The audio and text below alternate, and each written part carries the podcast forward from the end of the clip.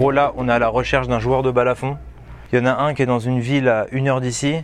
Et du coup, on est en train de gérer le déplacement, s'il vient avec son balafon ou s'il y en a un sur place, la rémunération. Hier, je suis allé chez Aliou Gassama, qui a joué de la Kora. Je m'appelle Aliou Gassama, je suis luthier de Kora. Voilà, et joueur de Kora aussi. Ok, depuis quand? Euh, Depuis 14 ans. voilà. Et je suis né dans la famille Griot. Euh, j'ai grandi dans la famille Griot et j'ai commencé à faire euh, mes premiers Kora à l'âge de 14 ans. je vais jouer le morceau qu'on appelle Soutoukon, un des morceaux traditionnels qu'on appelle Soutoukon.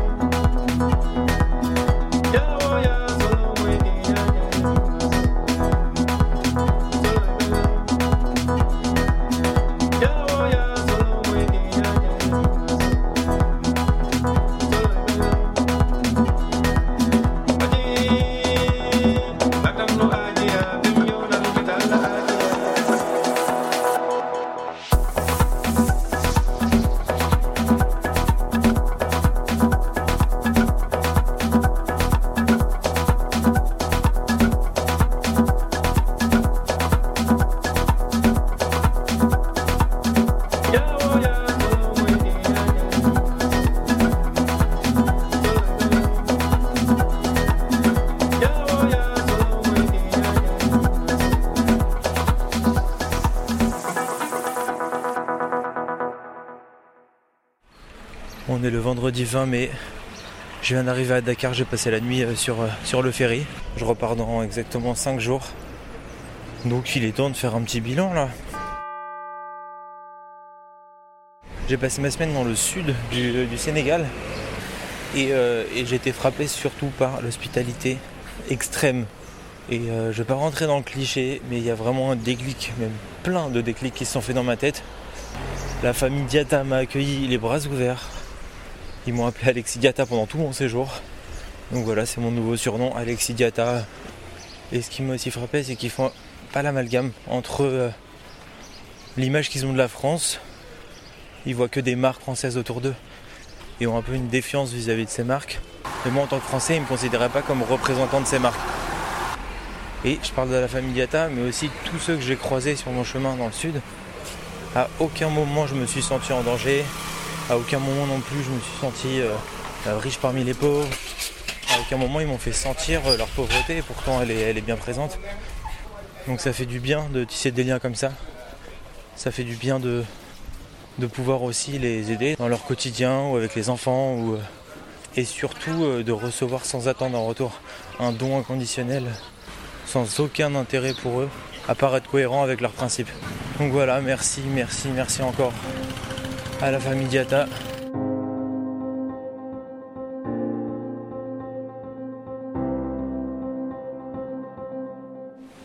Bon, comme on peut l'entendre, je suis à côté de la mer et je suis dans ma chambre. C'est-à-dire que la chambre donne sur la mer directement. J'ai une plage privée. Non, voilà, je peux le dire.